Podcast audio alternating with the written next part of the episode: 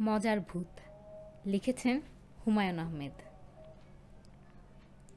Nilganj high স্কুলের headmaster Jahidur Rahman সাহেব, নিতুর বড় মামা। বড় মামাকে নিতুর খুব পছন্দ। তিনি অন্য সব হেডমাস্টারের মতো না, পড়া ধরেন না, গম্ভীর হয়ে থাকেন না, একটু হাসাহাসি করলেই বিরক্ত হন না। গল্প বলতে বলতে বললে গল্প শুরু করেন। সুন্দর সুন্দর গল্প, তবে নিতুর ধারণা বানানো গল্প। বানানো গল্প শুনতে নিতুর ভালো লাগে না, তার সত্যি গল্প শুনতে ইচ্ছে করে। সে গল্প শুনতে চায়, কিন্তু প্রথমেই বলে নেয়, সত্যি গল্প বলতে হবে। আজ নিতুর মামা জাহিদুর রহমান সাহেব একটি ভূতের গল্প শুরু করেছেন। তার সামনে এক বাটি মুড়ি, বড় চায়ের কাপে এক কাপ চা। তিনি মুড়ি খাচ্ছেন এবং চায়ের কাপে চুমুক দিচ্ছেন। নিতু তার সামনেই উপুর হয়ে আছে, দু হাত দিয়ে মাথা তুলে রেখেছে। খুব তীক্ষ্ণ দৃষ্টিতে মামাকে দেখছে এবং বোঝার চেষ্টা করছে, মামা সত্যি গল্প বলছেন না মিথ্যে গল্প বলছেন? মিথ্যা গল্প হলে সে শুনবে না। নিতুর বয়স বেশি না, এবার ক্লাস থ্রিতে উঠেছে। তবে তার খুব বুদ্ধি। গল্পের সত্যি মিথ্যা সে চট করে ধরে ফেলে। ওই তো সেদিন কাজের বুয়া তাকে গল্প বলছে, এক দেশে ছিল এক বাঘ। মাঘ মাসের শীতে বাঘ হইছে কাহিল। কাপড়ের দোকানে গিয়া বলছে, মিয়া ভাই, আমার একখানা গম চাদর দেন, শীতে কষ্ট পাইতেছি। নিতু বুয়াকে কড়া করে ধমক দিয়েছে। সে কঠিন কলায় বলেছে, মিথ্যা গল্প বলতে নিষেধ করেছি, এটা তো মিথ্যা গল্প। বুয়া অবাক হয়ে বলেছে, কোনটা মিথ্যা? বাঘ কি কথা বলতে পারে? বাঘ কি দোকানে যেতে পারে? কথা তো সত্য বলছে নাফা, কিন্তু থাক বুয়া, তোমাকে গল্প বলতে হবে না। নিতু খুব সাবধানী, কেউ তাকে ঠকাতে পারে না। বড় মামাও পারবেন না, চেষ্টা করলেও না, সে ঠিক ধরে ফেলবে। নিতু বলল, কই বড় মামা, তারপর কি হলো বলো? জাহিদুর রহমান সাহেব বললেন, মুড়ি খেয়ে নেই। হুম তুমি খেতে খেতে বলো। জাহেদ সাহেব চায়ের কাপে লম্বা চুমুক দিয়ে বললেন, তখন আমার যুবক বয়স, চাকরির সন্ধানে ঘুরে বেড়াচ্ছি। খবর পেলাম, চিটাগাং পোর্টের স্কুলে একজন, মামা, মিথ্যা গল্প না তো? অসম্ভব। আমি মিথ্যা গল্প বলি কীভাবে? স্কুলের হেডমাস্টার মিথ্যা বলে কখনো শুনেছিস? আচ্ছা বেশ, বলো। কতদূর বলেছি? তোমার যখন যুবক বয়স? ও হ্যাঁ হ্যাঁ খবর পেলাম। চিটাগাং পোর্টের স্কুলে ইংরেজি একজন শিক্ষক নেবে। মামা, তুমি কিন্তু একটু আগে বলেছ অঙ্কের শিক্ষক। তুমি মিথ্যা গল্প শুরু করেছ। আরে না, ওরা একজন শিক্ষক নেবে, তাকে অঙ্ক, ইংরেজি দুটোই পড়াতে হবে। এখন বুঝলি? হুম। ইন্টারভিউ দিলাম, চাকরি হয়ে গেল, ভালো বেতন। কর্ণফুলী নদীর ওপর বিরাট বাসা ভাড়া করলাম। তখন বাড়ি ভাড়া ছিল সস্তা, দুশো তিনশো টাকায় আলিশান বাড়ি পাওয়া যেত। আলিশান বাড়ি মানে কি, মামা? আলিশান বাড়ি মানে রাজপ্রাসাদ। তুমি রাজপ্রাসাদে থাকতে? গরিবের রাজপ্রাসাদ বলতে পারিস। দুটা শোবার ঘর, বসার ঘর, টানা বারান্দা, দোতলা বাড়ি। একতলায় ট্যাক্স অফিস, দোতলায় আমি থাকি। আলো, হাওয়া খুব আসে। সমুদ্রের ওপর বাড়ি হলে যা হয়। মামা, তুমি একটু আগে বলেছ নদীর ওপর বাড়ি। কর্ণফুলী নদী সেখানে সমুদ্র পড়েছে। কাজেই নদীর ওপর বললে যেমন ভুল হয় না, সমুদ্রের ওপর বাড়ি বললেও ভুল হয় না। বারান্দায় দাঁড়িয়ে দক্ষিণে তাকালে সমুদ্র দেখা যায়, আবার পশ্চিমে তাকালেই নদী। এখন বুঝেছিস? হুম, তারপর কি হয়েছে বলো? বাড়িটা ছিল লোকালয়ের বাইরে। দিনের বেলায় একতলার অফিসে কাজকর্ম হতো। লোকজনে গম গম করতো। সন্ধ্যাবেলা সব শুনশান। শুনশান কি, মামা? শুনশান হলো কোনো শব্দ নেই, নীরব, ভয়ঙ্কর নীরব। তারপর? তারপর একদিন কি হয়েছে শোনো। কাজে আটকা পড়েছিলাম, অফিস থেকে ফিরতে অনেক দেরি হলো। অফিস কেন বলছো, মামা? তুমি না স্কুলে মাস্টারি করো? বাবা রে, স্কুলেও তো অফিস আছে। ছাত্র পড়ানো শেষ করে সে অফিসে হেডমাস্টারের সঙ্গে মিটিং করতে গিয়ে দেরি। এই জন্যই অফিস বলেছি। ও আচ্ছা। আমি দুপুরে বাইরে খেয়ে নেই, রাতে নিজে রেঁধে খাই।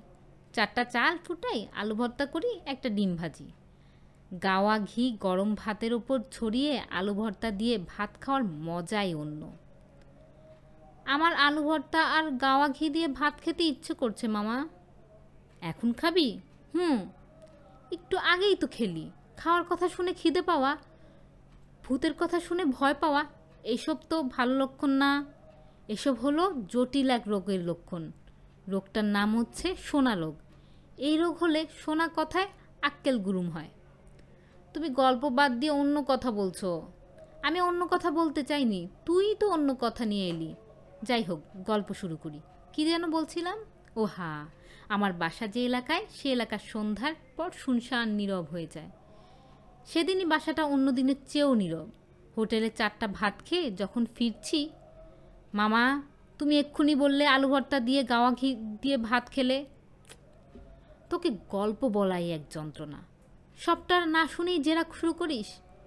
পুরোটা শুনে তারপরে জেরা করবি। ঠিক করেছিলাম, বাসাতেই রেঁধে খাব। রাত্রে গিয়ে দেখি চুলা ধরাবার, ধরানো যাচ্ছে না। এক ফোঁটা কেরোসিন নেই। বাধ্য হয়ে হোটেলে খেতে গেলাম। ও আচ্ছা। হোটেলটা আবার অনেকখানি দূরে, তিন কিলোমিটার হবে, যেতে লাগে এক ঘণ্টা। খাওয়া দাওয়া শেষ করে ফিরছি, রাত নটার মতো বাজে, নির্জন রাস্তা। খুব হাওয়া দিচ্ছে, শীত শীত লাগছে। চাদর গায়ে ছিল। চাদর দিয়ে নিজেকে মুড়িয়ে নিয়ে এগোচ্ছি।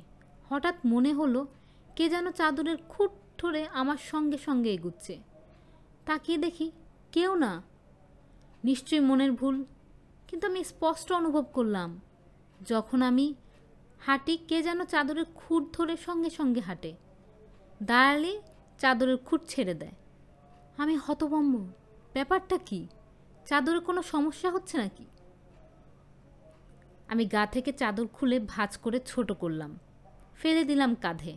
শীত লাগলে লাগুক, চাদরের খুঁট ধরে তো আর কেউ হাট টানাটানি করবে না? আবার হাঁটা ধরতেই ভয়ঙ্কর এক চমক খেলাম। কে যেন এখন আমার বা হাতের কড়ি আঙ্গুল ধরেছে। অথচ কাউকে দেখে দেখতে পাচ্ছি না। নিতু ভীতু গলায় বলল, মামা, কে তোমার করে আঙ্গুলে হাত ধরে হাঁটছে?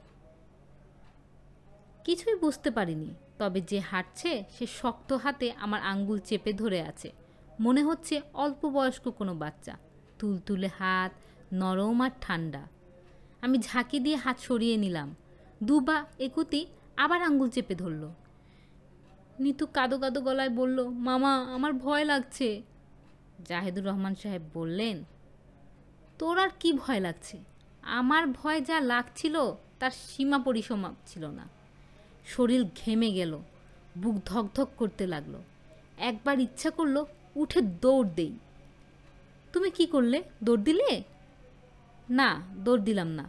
কারণ স্যান্ডেল পুরনো। স্যান্ডেলের ফিতা নরম হয়ে আছে। দৌড় দিলেই ফিতা ছিঁড়ে যাবে।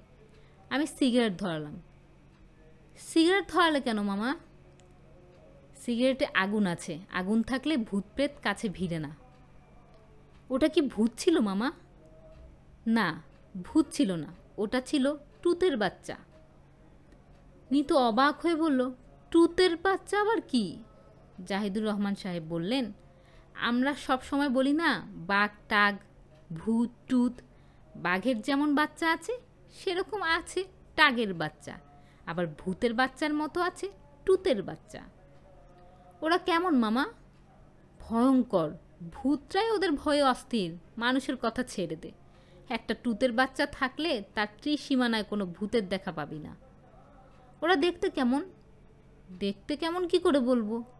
ওদের তো আর চোখে দেখা যায় না। হাত দিলে বোঝা যায়? অবশ্যই যায়। তারপর কি হলো মামা বলো? আমি তো ভয়ে আতকে উঠলাম।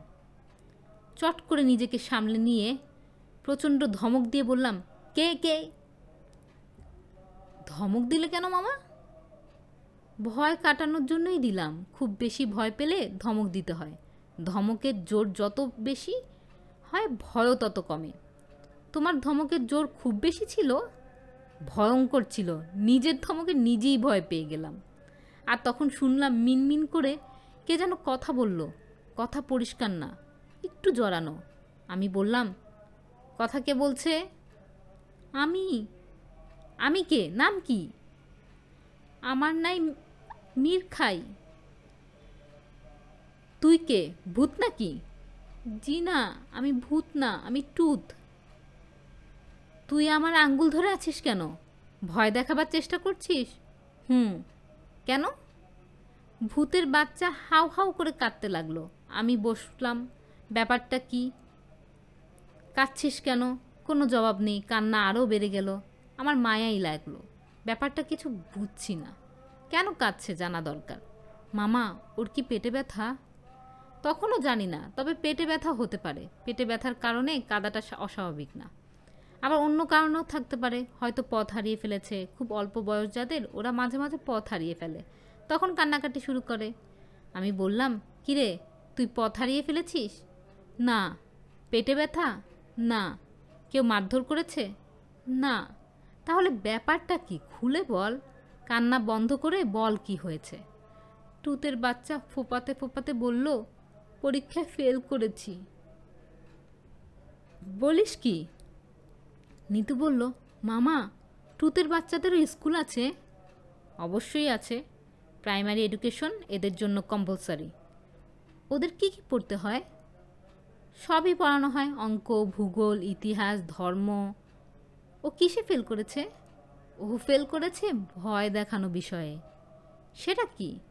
সব ভূত টুতের বাচ্চাদের একশো নম্বরের একটি পরীক্ষা দিতে হয়, ভয় দেখানো পরীক্ষা। এই পরীক্ষায় এরা মানুষকে ভয় দেখায়। যে ভয় দেখাতে পারে পারে না, সে ফেল করে। ভয় দেখানো পরীক্ষায় ফেল মানে ভয়াবহ ব্যাপার। এ বিষয়ে ফেলের অর্থ হলো সব বিষয়ে ফেল মির্খায় কাউকে ভয় দেখাতে পারে না, পরপর দুবার ফেল করেছে।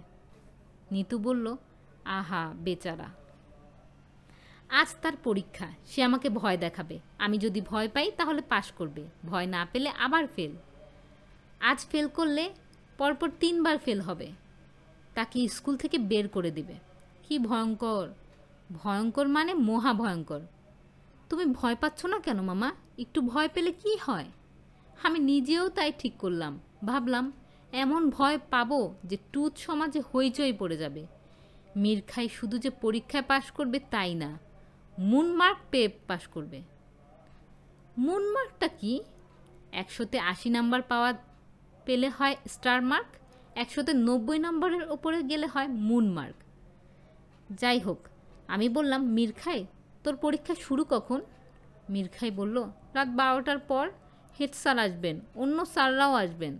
তখন আমি আপনাকে ভয় দেখাবো। যদি ভয় পান, তাহলে আমি পাশ করব। আর যদি না পান, তাহলে মিরখাই ডাক ছেড়ে কাঁদতে লাগল। আমি বললাম, কান্না বন্ধ কর মিরখাই। কোনো কান্না না। আজ তোকে আমি পরীক্ষায় পাশ করিয়ে দেব। এমন ভয় পাবো যে তোদেরই আক্কেল গুরুম হয়ে যাবে। সত্যি? হ্যাঁ সত্যি। তুই আসিস সবাইকে নিয়ে। চোখ মোচ এখন কাঁদবি না। যা, বাসায় যা। তারপর কি হলো মামা? আজ থাক, বাকিটা কাল বললে কেমন হয় রে নিতু? খুব খারাপ হয়। তোমাকে আজই বলতে হবে, এক্ষুনি বলতে হবে। ওরা কি করল? এলো তোমার কাছে? হুম, রাত বারোটায়। বারোটা এক মিনিটে। বিরাট টুতের দল নিয়ে মিরখায় উপিস- উপস্থিত। সেই দলে টুতের বাবা মাও আছেন। তারা দেখতে এসেছেন টুত পরীক্ষা পাশ করতে পারে কি না তুমি তখন কি করছ? আমি ঘুমের ভান ধরে পড়ে আছি। নাক ডাকার মতো আওয়াজও করছি, যাতে কেউ বুঝতে না পারে এটা আমার নকল ঘুম। কিন্তু আমার কান খুব সজাগ। কি হচ্ছে না সব বুঝতে পারছি। জানলা দিয়ে টুথ ঠুকলো, সেটা বুঝলাম। টুথের সাররা যে জানলার শিখ ধরে দাঁড়িয়ে আছেন, সেটাও টের পেলাম। টুথ এসে আমার কানের কাছে মুখ দিয়ে বলল, মামা, আমি এসেছি। ও তোমাকে মামা ডাকে? আগে কিছু ডাকতো না, হঠাৎ ডাকা শুরু করল। আমার মনে হয় ও তোমাকে পছন্দ করেছে বলেই মামা ডাকছে। হতে পারে। তারপর কি হলো শুন। টুত বলল, মামা, আমি আপনাকে ভয় দেখাতে এসেছি। আমি বললাম ভেরি গুড ভয় দেখানো শুরু কর। টুত বলল, কীভাবে ভয় দেখাবো মামা? আমি বললাম, প্রথমে টান দিয়ে গা থেকে লেপটা সরিয়ে দে, তারপর আমার পায়ের পাতায় সুড়সুড়ি দে। সুড়সুড়ি দিতেই আমি চিৎকার করে উঠব, আমার চিৎকার শুনে তুই খিক খিক করে হাসবি। তারপর জানালাটা বন্ধ করবি, খুলবি, বন্ধ করবি, খুলবি। আমি তখন বাতি জ্বালাবো। বাতি জ্বালালেই তুই নিভিয়ে দিবি।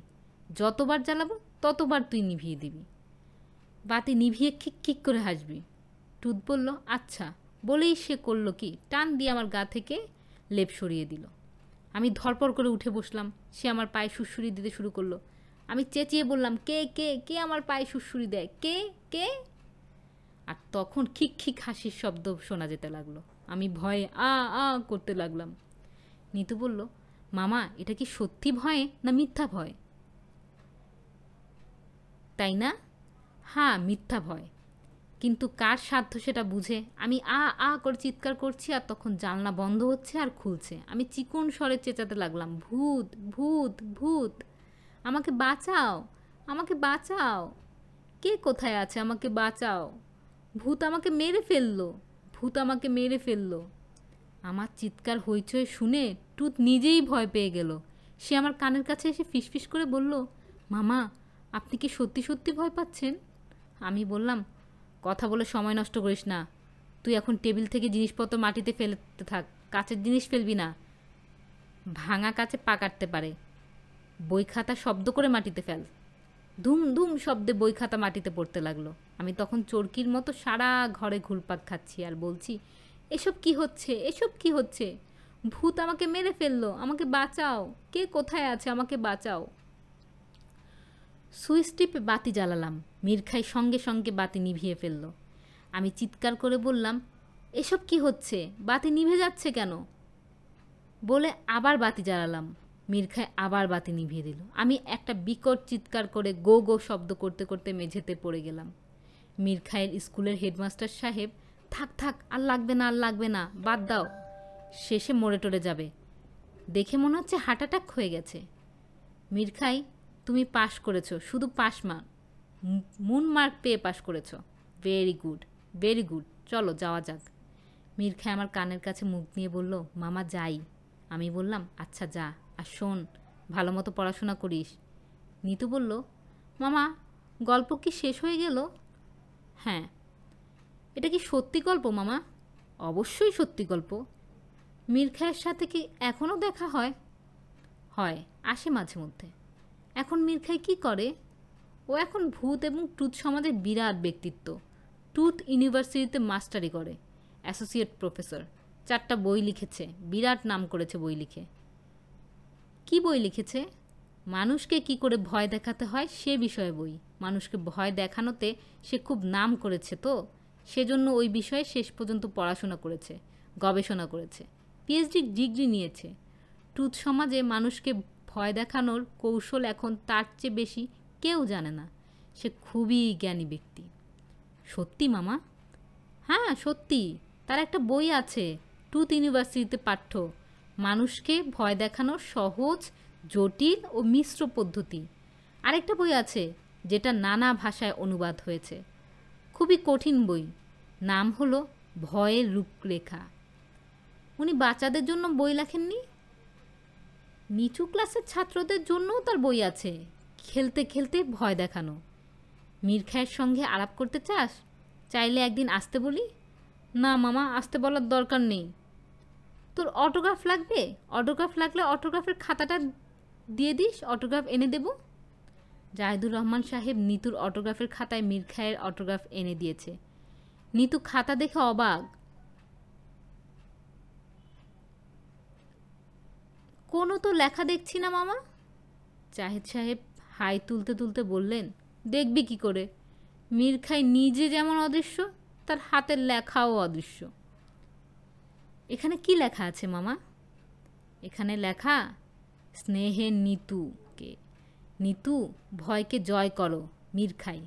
খাতাটা যত্ন করে রাখিস, মা। টুতের অটোগ্রাফ পাওয়া সহজ ব্যাপার না। নিতু তার অটোগ্রাফের খাতা খুব যত্ন করে তুলে রেখেছে। কেউ এলেই সে মীর খায়ের অটোগ্রাফ খুব আগ্রহ করে দেখায়।